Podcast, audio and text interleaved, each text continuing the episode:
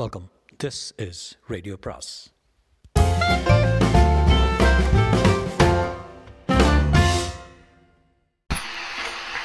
சுஜாதாவின் ஆரியப்பட்டா பாகம் 12. பாரதி மாடிக்கு செல்ல விரும்பினான். நீங்கள் மட்டும் வாங்க ரியாஸ் என்றான். சற்று நேரம் அந்த பெரிய வீட்டின் மொட்டை மாடியில் நின்றான். ரியாஸ் சற்று எச்சரிக்கையாக இருக்க விரும்பினார். சட்டென்று குதித்து விடப் போகிறாள் என்ற அருகில் போய் நின்றான். குதிச்சிருவேன்னு பயப்படுறீங்களா? இல்லை சார், குதிக்க மாட்டேன். தற்கொலை செய்துக்கிறதுன்னு இருந்தால் என் ஆனந்த சுட்ட கணமே நானும் சுட்டுக்கிட்டு இருந்திருக்கலாம்ல. ஏன் அந்த மாதிரி செய்யலை எனக்கே புரியல. எனக்கு கொஞ்சம் புரிய ஆரம்பிக்குதுங்க. ஒரு மிக அருமையான சயின்டிஸ்ட்டு அந்த காரியம் செய்ய வச்சது எதுங்கிறத முழுமையாக கண்டுபிடிக்கிற விருப்பமாக இருக்கலாம். எத்தனை தடவை கேட்டேன், எதுக்காக வீட்டில் ஃபோன் இருக்கிறப்போ எஸ்டிடி பூத்தில் போய் ஃபோன் பண்ணுறீங்க ஆனந்த், ஏதாவது சிக்கலில் மாட்டிகிட்ருக்கீங்களா சொல்லுங்கள் ஆனந்த், என்ன விஷயமா இருந்தாலும் சொல்லுங்கள் ஆனந்த், நான் உங்கள் கட்டின பொண்டாட்டி, என்கிட்ட எதையும் மறைக்க தேவையில்லை, கெட்ட செய்தியாக இருந்தாலும் சரி சொல்லிவிடுங்க, அப்போ தான் மனசில் நிம்மதி வரும்னு. மௌனமாகவே இருந்தார். மனசில் போராட்டம் முகத்தில் தெரியுது.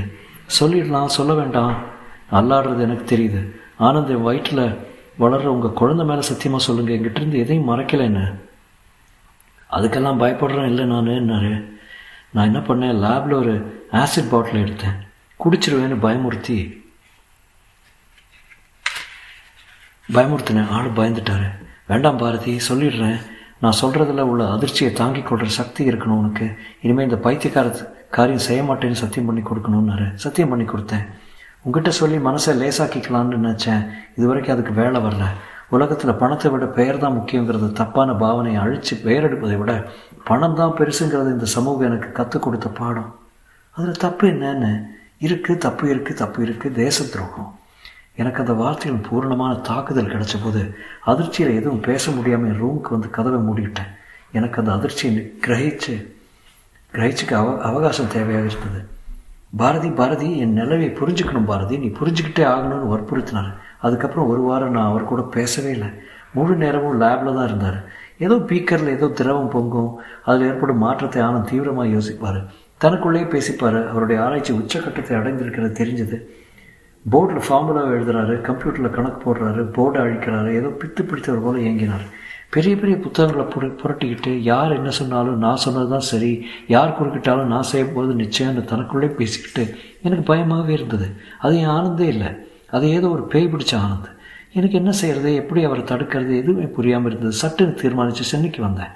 அப்பாவை பார்க்க அப்பாக்கிட்ட விவரமாக சொல்லிட்டேன். அவர், நீ செஞ்சது தப்பு, வீட்டை விட்டு இந்த சமயத்தில் வந்திருக்கக்கூடாது, சூழ்நிலையும் சந்தர்ப்பமும் திறமைக்கு மதிப்பு தராத இந்த சமுதாயமும் ஆஃபீஸில் ரெக்கக்னிஷன் இல்லாததுதான் ஆனந்த கெட்ட வழியில் செலுத்துது, நீ இருந்து அவனை திரும்ப முயற்சி பண்ணணுமா, நீதாம்மா அவருக்கு பக்கபலம்னாரு. அந்த சூழ்நிலையில் என்னால் ஒரு நிமிஷம் வாழ முடியலப்பா. ஆனந்த் திருந்துற நிலையை தாண்டிட்டார். வெறி பிடிச்சாப்புல ஆராய்ச்சி பண்ணிகிட்டு இருக்காரு. அதை ஏதோ தேச விரோதிகளுக்கு விற்க தீவிரமாக முயற்சி செய்துக்கிட்டு இருக்கிறாருப்பா என்றபோது அப்பாவில் நம்ப முடியல. ஆனந்த் இப்படியெல்லாம் செய்வானா? எதுக்கு நான் முன்னாவுக்கு ஃபோன் பண்ணி ஆனந்த்கிட்ட பேச சொல்கிறேன்னாரு. 2-3 தானா அப்பாவோட மெத்ராஸில் இருந்தேன். ஏன் ஆனந்தை விட்டு ஒரு நிமிஷம் கூட பிரிஞ்சிடாத அவளுக்கு பிறந்த வீடு நரகமாக இருந்தது. அப்பா சொன்னது சரிதான், நான் ஆனந்தை விட்டு வந்திருக்கக்கூடாது. அவரை நல்ல வழியில் திருப்புவதற்கு என்னை தவிர வேறு யாராலும் முடியும்.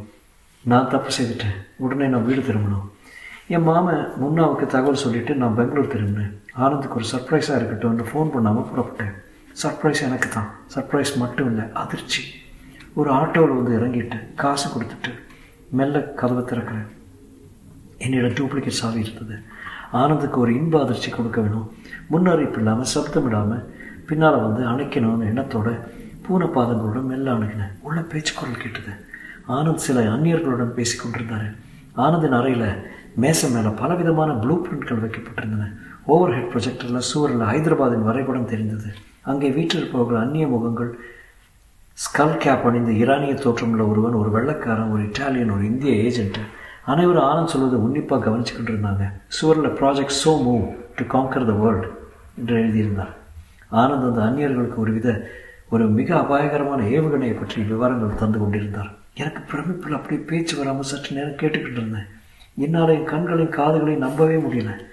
நம்ம ஆனந்தா இப்படி நாட்டின் அழிவிற்கு வித்திடும் ஆயுதத்தை வெளிநாட்டு சதிகாரருக்கு விற்கிறாரு. அவர்களை பார்த்தா நல்லவர்களாக தெரியல. காசுக்காக என் நாட்டையும் அழிக்க வரல, எந்த காரியத்தையும் செய்ய வரல, மெர்சனரிஸ் போல தோற்றமளித்தாங்க.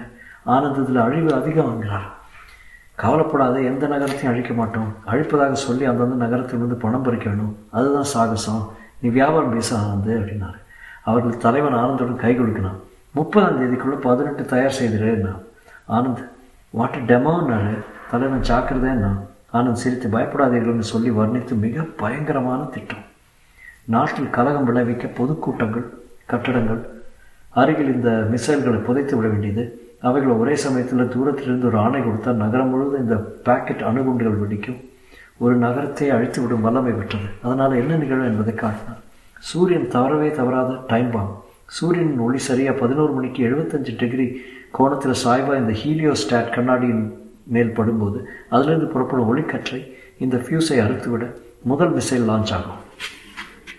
யாரும் அருகில் இருக்க வேண்டியதில்லை. விளைவு நீங்களே பாருங்கள். இது ஒரு கம்ப்யூட்டர் சிமுலேஷன், நிஜம் போலவே இருக்கும் என்றார். மானிட்டரில் விதான் சௌதா மெல்ல பகுதியாக இடிந்து விழுந்தது. அதே போல் எம்ஜி ரோடு பலமாடி கட்டடங்கள் அனைத்தும் ஓ என்று விழ, ஒவ்வொன்றாக விழ. மேசை மேல் ஒரு டவுனின் மாடலை கொண்டு வைத்தார். அதில் பல இடங்கள் சுழியிட்ட இடங்களை எல்லாம் காட்டி, இது எந்த நகரமாக வேணாலும் இருக்கலாம், ஹைதராபாத், டெல்லி, பாம்பே, கல்கட்டா, சென்னை, கோவை, ஏன் நியூயார்க், ரியோ, எது வேணுமானால் 10 முக்கிய இடங்கள் இவ்வாறு இங்கெல்லாம் மிசைல் பொருந்தி இருக்கிறது. இந்த கட்டடத்தில் தான் ட்ரிகர் இருக்கிறது. எத்தனை மணிக்கு உங்களுக்கு இந்த மாடல் நகரம் வெடிக்க வேண்டும் என்று அவர்களை கேட்டார். தலைவர் 8 மணிக்கு என்றார். ஆனந்த் கம்ப்யூட்டர் டெர்மினல் 0800 என்று உள்ளிட்டார். சற்று நேரம் கம்ப்யூட்டரில் ஒரு கவுண்ட்டவுன் ஆரம்பித்தது. இந்த இடைப்பட்ட நேரத்தில் அரசாங்கத்தோடு பேரம் பேசலாம், பணம் வந்தால் கடைசி செகண்ட் வரை திருத்தலாம், மாற்றலாம் அல்லது ரத்து செய்யலாம், எல்லாம் ரிமோட்டிலிருந்து. இறுதி வரை அரசாங்கம் உங்கள் நிபந்தனையை பணியவில்லை என்றால் அது அவர்கள் தலைவிதி என்று. ஆனந்தின் வாட்சில் 8 மணி இருக்கும் போது ஒரே சமயத்தில் அந்த பொம்மை நகரத்தில் பதிந்த அத்தனை குண்டுகளும் வெடிக்க ஒரு நிமிஷத்தில் முழுவதும் அழிஞ்சது. அத்தனையும் பாக்கெட் அணுகுண்டுகள், கண்ட்ரோல் ஃபியூஷன், கச்சிதமாக ஆனால் முழுமையான அழிந்துவிடும். பூமிக்குள் அஸ்திவாரத்தில் வெடிப்பதினால் ரேடியேஷன் அதிகம் இருக்காது. Eco friendly positive action detonator spectrum technique coded commands use பண்ணனால 250 கிலோமீட்டர்லேருந்து பேரம் பேசலான்ற அப்படியே பரவசத்தில் உணர்றாரு. தலைமை ஆனந்தர் கை குலுக்கிட்டு, 1 மணி நேரத்துக்கு உனக்கு சுவிட்சர்லாண்டில் ஒரு அக்கௌண்ட் திறக்கப்பட்டு முதல் $1 மில்லியன் பணம் கட்டப்படும், ஃபோன் வரும், காத்திரன்னு சொல்லிவிட்டு புறப்பட்டான். நான் ஒளிந்து கொண்டேன். ஆனந்த் அவர்களை வழி அனுப்பிவிட்டு உற்சாகமாக விசில் அடித்து கொண்டு உள்ளே வந்து என்னை பார்த்து திடுக்கிட்டான். பாரதி, எப்போ வந்த? நீங்கள் அந்த துரோகிகளோட தேச துரோகம் பேசுகிறப்பே வந்துட்டேன். தேச துரோகம் என்ன சொல்கிறேன்? எனக்கெல்லாம் தெரிஞ்சிருச்சு ஆனந்த், நீங்கள் நான் தேசத்தையே அழிக்க அவங்களுக்கு வழி சொல்லி தரீங்க. அது துரோகம் இல்லாமல் வேறு என்ன? அழிக்கலை, அழிக்கிறதா பயப்படுத்த என் திறமையை விற்கிறேன். ஒரு கவிஞனோ கதை எழுதுகிறனோ பத்திரிகைக்கு எழுதுனதை விற்கிறது போல இல்லை. அப்படி இல்லை, கவிதைகளாலும் கதைகளாலும் தேசம் அழியதில்லை. சரி, துரோகங்கிற அதை என் திறமையை அவங்க கண்டுகொள்ளாமல் இருந்தது தேச துரோகம் இல்லையா? என்னை ஒவ்வொரு கட்டத்திலையும் மட்டம் தட்டி முன்னுக்கு வர முடியாமல் செய்த இந்த அட்மினிஸ்ட்ரேஷன், இந்த அரசமைப்பு செய்தது துரோகம் இல்லையா? எத்தனை திட்டம் போட்டு கொடுத்தேன், அது எதற்கும் நிதி ஒதுக்கீடு செய்யாமல் என்னை தலைகுனிய வச்சது துரோகம் இல்லையா? நான் என்ன செய்தேன்? என் நிஜமான திறமைக்கு மதிப்பு கொடுத்து வாங்குறவங்கிட்ட அதை வைத்துக்கிறேன், அது தப்பா? இவங்க இந்த திறமை வேண்டான்ட்டாங்க பாரதி. இதனால் தேசத்துக்கு அழிவு வருங்கிறது ஏன் ஆனந்த் உங்களுக்கு தோணலை? அதுக்கு நான் காரணம் இல்லை என்றார் லட்சியமாக. இது பொறுப்புள்ள பதில் ஆனந்த், உனக்கு தெரியாத பாரதி, நான் ஆஃபீஸில் பட்ட சிறுமையும் அவமானமும் தகுதியே இல்லாதவரை எனக்கு மேலே ப்ரொமோஷன் பண்ணாங்க, பரவாயில்ல, கவர்மெண்ட் பாலிசி அது, இடஒதுக்கீடாக எப்படி இப்படின்னு. ஆனால் நான் ஃபர்டிலைசர் பாம் ப்ராஜெக்டை ப்ரப்போஸ் பண்ணப்போ அவங்க என்ன செய்தாங்க தெரியுமா? இந்த தேசத்து விவசாயிகளுக்கு குறைந்த விலையில் ஏக்கர் கணக்காக நிலத்தை புரட்டி போடுகிற திட்டம் இது, அதனால் நம்ம பொருளாதார முன்னேற்றம் கணிசமாக அதிகமாகும் ஒரு ப்ரப்போசல் கொடுத்து, இந்த திட்டத்தை சரியாக புரிஞ்சுக்கிட்டு செயல்படுத்த எங்களுக்கு திறமை இல்லைன்னு மரியாதையை சொல்கிறதுக்கு மேலாம் ஏதோ பெரிய ஹாசி துணுக்க கேட்டாப்புல சிரித்தாங்க. ப்ரொஃபஸர், பாக்கெட்டில் என்ன வச்சுருக்கீங்க? அணுகுண்டா. மத்தியானம் என்ன டிஃபன்? அணுகுண்டா. ப்ரொஃபஸர், கடலை சைஸில் அணுகுண்டு செய்ய முடியுமா? இப்படியே தினம் தினம் செய்து காட்டுறேன்டா மகனுங்களே என்று நான் செய்து காட்டியது தப்பா? துரோகங்கிற துரோகத்தினால எத்தனை நல்லது நமக்கு வந்திருக்கு தெரியுமா பாரதி? உடம்புல இருக்கிற தங்கம், நீ உடுத்துற பட்டு புடவை, அது என்ன ஷிஃபான் ஜார்ஜெட்டா, எத்தனை 1000 ரூபா, உன் அழகான கழுத்தில் இருக்கிற நகை, இந்த வீடு, காரு, இதெல்லாம் சயின்டிஸ்ட் கிரேட் 2 சம்பளத்தில் சாத்தியமா? எல்லாம் அதில் தான் வந்தது பாரதி, எல்லாமே உனக்கு தந்தது இந்த ஒரு மந்திர வார்த்தை Somu, surface operated missile underground. அந்த வார்த்தையை கேட்டதுமே நான் என் நகையோட கட்டி எரிஞ்சேன். தேச துரோகத்தினால இதெல்லாம் வந்ததுன்னா வேண்டான சேலை கூட கட்டி எரிஞ்சேன். அவ்வளோ வெறுப்பில் இருந்தேன். அந்த சோமு ஃபயல்களை எடுத்து எரிக்க முயற்சி பண்ண சிரித்தார். பஞ்சாங்கத்தை எரிச்சா நட்சத்திரம் எரிக்க முடியுமா, பைத்தியமே, எல்லாம் இங்கே இருக்கே என்று தன் தலையை தொட்டு காட்டினார். ஒன்று முறைய மக்கள் செத்து போவாங்கிறது உங்களுக்கு தோணவே இல்லையா ஆனந்த்? யானை நடக்கிற போது எறும்புகள் மிதிப்பட்டு தான் ஆகணும் பாரதி. இல்லை எறும்பு மிதிப்படுதுன்னு செருப்பு உடம்பு இருக்க முடியுமா? நான் அலட்சியமாக சொல்கிறார். ஆனந்த், ஏன் இவ்வளவு இன்சென்சிட்டிவ் ஆகிட்டீங்க? பூ மாதிரி இருந்தீங்க, பாம்பாயிட்டீங்க, ஏன்? இல்லை பாரதி, சரித்திரத்தை படித்து பார்த்தாலே போதும் விளங்கும். சில புரட்சிகரமான மாறுதல்களை கொண்டு வர்றதுக்கு சில இழப்புகள் இருந்தே ஆகணும். பிரெஞ்சு புரட்சியும் ரஷ்ய புரட்சியும் கற்றுக் கொடுத்த பாடம் அது.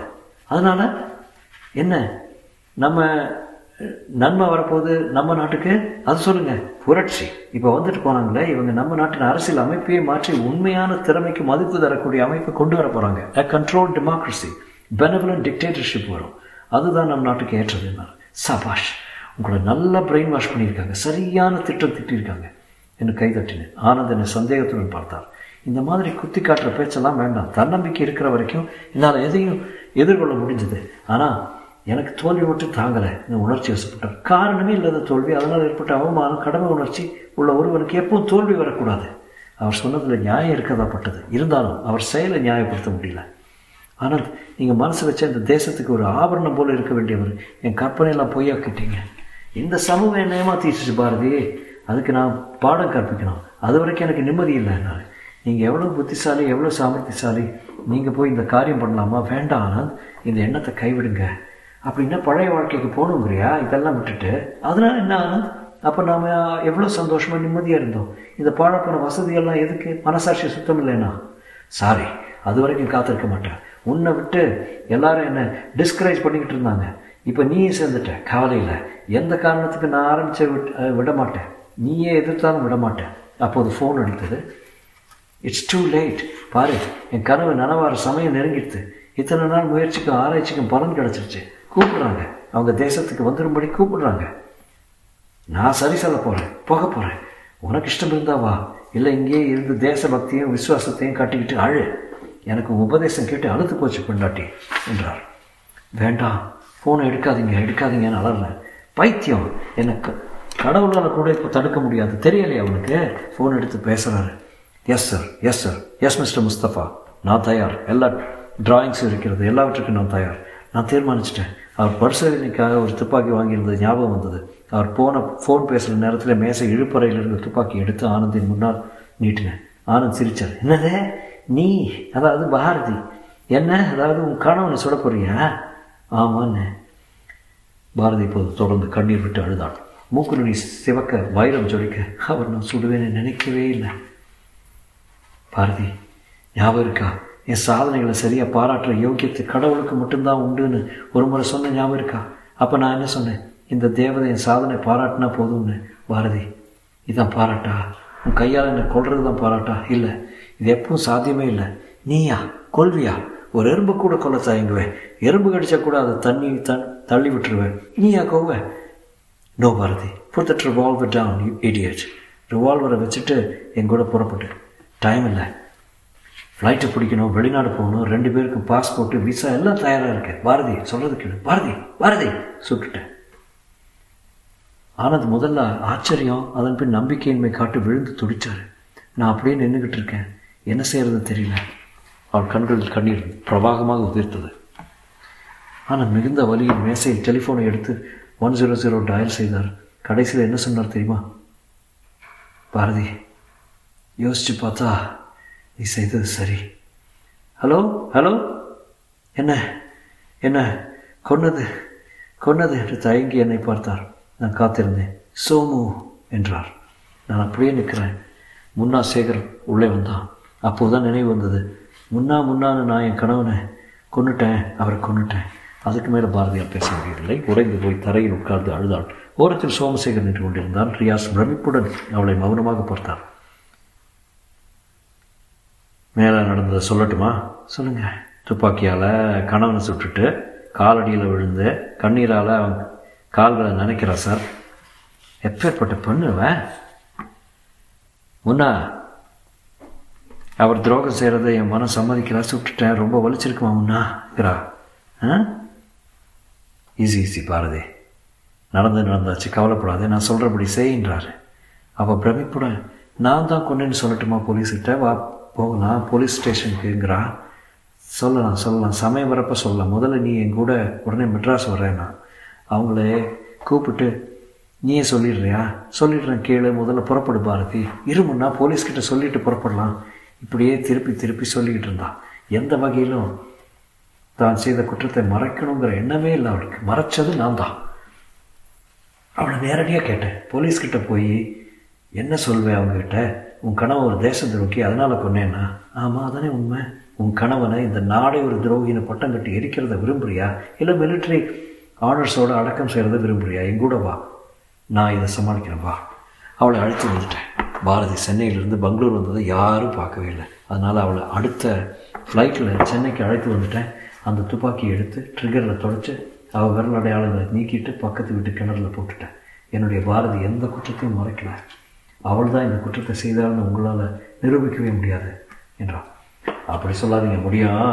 சர்க்கம்ஸ்டான்ஷியல் எவிடன்ஸை வச்சு, போஸ்ட்மார்ட்டம் ரிப்போர்ட்டை வச்சு, இந்தியன் ஏர்லைன்ஸ் அன்றைக்கி ஃப்ளைட் மேனிஃபெஸ்டோ வச்சு, ஆனந்த கோர்ட்டில் ஒட்டிக்கிட்டு இருந்த தலைமையர் டிஎன்ஏ அனாலிசிஸ் பண்ணி பாரதியோட குற்ற ஒப்புதல் வாக்குமூலம் இல்லாமல் அவங்களே கொண்டாங்கன்னு எங்களால் நிரூபிக்க முடியும். போலீஸை அண்டர் எஸ்டிமேட் பண்ணாதீங்க.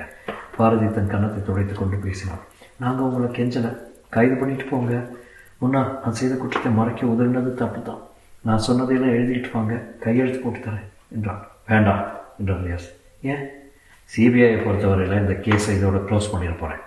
என்னென்ன அன்சால்வ்ட், இன்னும் கண்டுபிடிக்கப்படாதது, எத்தனையோ முடிவுறாத கேஸ் இல்லை, இதுவும் ஒன்று. ஏன் அப்படி செய்கிறீங்க? என்னை பொறுத்தவரையில் பாரதி செய்தது குற்றம் இல்லை, தண்டனை என்றார் ரியாஸ். வளாகத்தில் அமைதியாக இருந்தது. காலை புல்வெளியில் வண்ணத்து பூச்சிகள் துடித்தன. சுமார் 300 விஞ்ஞானிகள் நாற்காலியில் வீற்றிருக்க, மேடையில் 3 நாற்காலிகளில் ஒன்றில் ஆனந்தின் பெரிதுபடுத்தப்பட்ட புகைப்படம் வீற்றிருந்தது. மற்ற 7 நாற்காலிகளில் டைரக்டரும் அருகே பாரதியும் வீற்றிருந்தார்கள். ஆனந்த் சிரித்துக் கொண்டிருந்தான். அடியில் RS ஆனந்த்குமார், தோற்றம் 3565, மறைவு 2/11/97 என்று எழுதியிருக்க, பின்னணியில் புதிய கட்டடத்தின் முன் கற்பலகையில் வெல்வெட்டு திரை விளைக்கப்பட்டு கோல்ட் ஃபியூஷன் ஆராய்ச்சி பிரிவின் புதிய கட்டடத்திற்கு ஆனந்த் லெபார்டரி என்ற பெயர் வைக்கப்பட்டு திருமதி பாரதி ஆனந்தார் டைரக்டர் முன்னிலையில் இன்று திறந்து வைக்கப்பட்டது என்று புரிந்திருந்தது. கைதட்டல் ஓய காத்திருந்து டைரக்டர் தொடர்ந்து பேசினார். விரும்பியிருந்தால் ஆனந்த் வெளிநாட்டுக்கு போய் ஆராய்ச்சி செய்திருக்க முடியும். பணத்தையும் புகழையும் விட அவருக்கு தேசப்பற்று அதிகமாக முக்கியமாக இருந்தது. ஆனந்த் தினம் தினமும் என்னோட ஒரு புதிய திட்டம் சமர்ப்பிப்பார். அத்தனை ஆர்வம் புத்திசாலித்தனம் உள்ளவர். அவருக்கு ஆரியப்பட்ட அவார்டுடன் பத்மபூஷன் அவார்டும் கொடுக்கும்படியாக சிபாரிசு போயிருக்கிறது. அவர் எனக்கு சமர்ப்பித்த திட்டங்கள் அனைத்தும் அங்கீகரிக்கப்பட்டு விட்டன. அதுதான் நம்மிடமிருந்து பறிக்கப்பட்டு விட்ட அவர் நினைவாக நம்ம செய்யக்கூடிய சிறிய கைங்கரியம். பாரதி முகத்தை பார்க்க முடியாதபடி தலையை புடவையை தலைப்பால் மூடியிருந்தான். முன்னா முதல் வரிசையில் உட்கார்ந்திருக்க அவனை மட்டும் ஒரு முறை பார்த்தான். அவன் அவளை சைகை மூலமாக அமைதியாக இரு என்று சொன்னான். பந்தலின் ஓரத்தில் ரியாஸ் கைகட்டி நின்று கவனித்துக் கொண்டிருந்தான். ஒருமுறை பாரதியின் கண்களும் ரியாஸின் கண்களும் சந்தித்தன. ரியாஸ் லேசாக புன்னகைத்தார். அவர் கையில் ஒரு மலர் கொத்து. முற்றும்.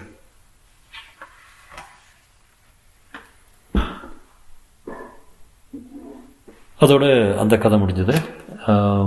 ஆரியப்பட்டா இட்ஸ் இன்னும் ஃபேசினேட்டிங் ஸ்டோரி இல்லையா?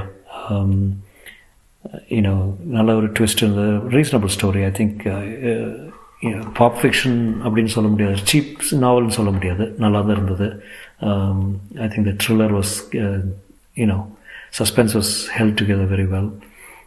நல்லா தான் எழுதியிருந்தார். I think characterisations of fine.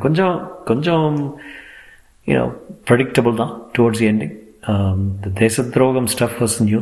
அதை தவிர நல்ல ஒரு டீசன்ட் புக். சின்ன புக்காக தான் இருந்தது. நான் நினச்சேன் அது ஆக்சுவலி உண்மையை சொல்ல போனால் ஆரியப்பட்டான் பேர் பார்த்தப்போ நான் நினச்சேன் சயின்ஸ் ஃபிக்ஷனாக இருக்குமோ. ஏன்னா நான் சயின்ஸ் ஃபிக்ஷன் சுஜாதா அது படித்தது கொஞ்சம் நாளாச்சு. Usually I avoid that. இந்த இதில் நான் இந்த ஜீனோகினோலாம் படிக்கிறதில்ல. ஐ மீன் தப்பாக இல்லை, அது ஒரு காலத்தில் நல்லா இருந்தது. இப்போ அது படிக்க முடியுமான்னு எனக்கு தோணலை. Because most of those stuff நம்ம படித்தாலே எல்லாம் இப்போ ஒரு மாதிரி எல்லாம் ரியல் ஆகிடுச்சு. ஸோ ஃபன் இருக்காதுன்னு நினைக்கிறேன். ஆரியப்பட்டா பார்த்தப்போ நான் நினச்சேன் மேபி இட்ஸ் ஸ்பேஸ் ஓரியன்ட் சம்திங்னு நினச்சேன். Obviously completely mistaken. But decent book, நல்லா ஐ என்ஜாய்ட் இட். உங்களுக்கும் பிடிச்சிருக்குன்னு நினைக்கிறேன். மறுபடியும் இன்னொரு கதையில் சந்திப்போம். அது வரைக்கும் வணக்கம் கூடி கூறி விடைபெறுகிறவன் ரேடியோ பிராஸ். தேங்க்யூ.